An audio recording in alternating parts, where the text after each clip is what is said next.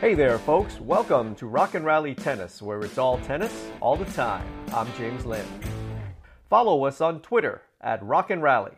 That's rock underscore and underscore rally. And on Facebook at facebook.com backslash rock and rally tennis. This is podcast episode number 194. Welcome to our new podcast segment called Just One Tweak, which is essentially a fantasy coaching type of segment.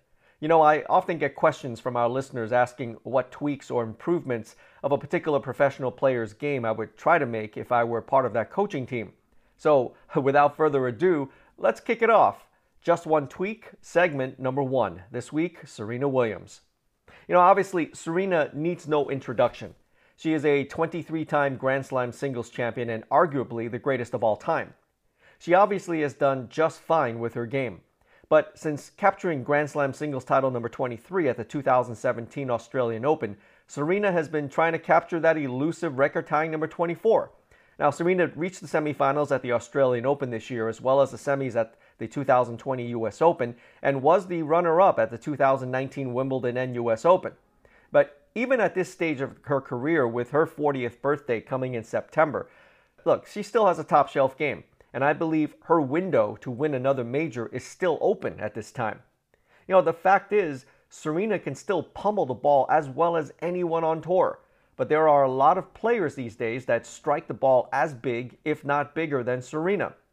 In addition, Serena's not the mover she used to be, and as the saying goes, you can hit only what you can get to.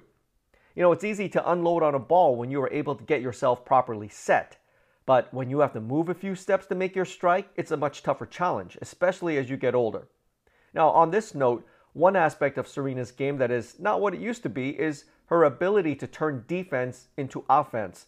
Now, look, she still does this at a very high level, just not as consistently or effectively as she used to and needs to, particularly against top shelf players like Naomi Osaka. With that said, I think Serena needs to find ways to put herself into better position to take control of points from which she can then deliver that first strike to shorten the point, if that makes sense, right? Thus, the one tweak I believe Serena should make that would benefit her game at this stage of her career is to mix in some backhand slices deep and up the middle of the court, particularly during rallies when she finds herself in a slightly more defensive than neutral position. In other words, and I want to be very clear about this, when she is in a slightly sub neutral position, and not an extremely defensive one. You know, in the past, Serena was able to routinely flip the script from being in a sub-neutral position in a rally to turning offensive in a flash and taking control of the point. However, in recent years, it seems to be these type of points that Serena's losing more often than we're accustomed to seeing. Now, incorporating the backhand slice up the center of the court when she is in a sub-neutral position can provide her with a little extra time an opportunity to get back on true neutral standing in the rally at the very least, which would then be a more optimum position from which Serena can then try to make that first strike. In other words, it would allow Serena a better opportunity to shorten a point on her terms rather than trying to deliver a first strike from a sub neutral position.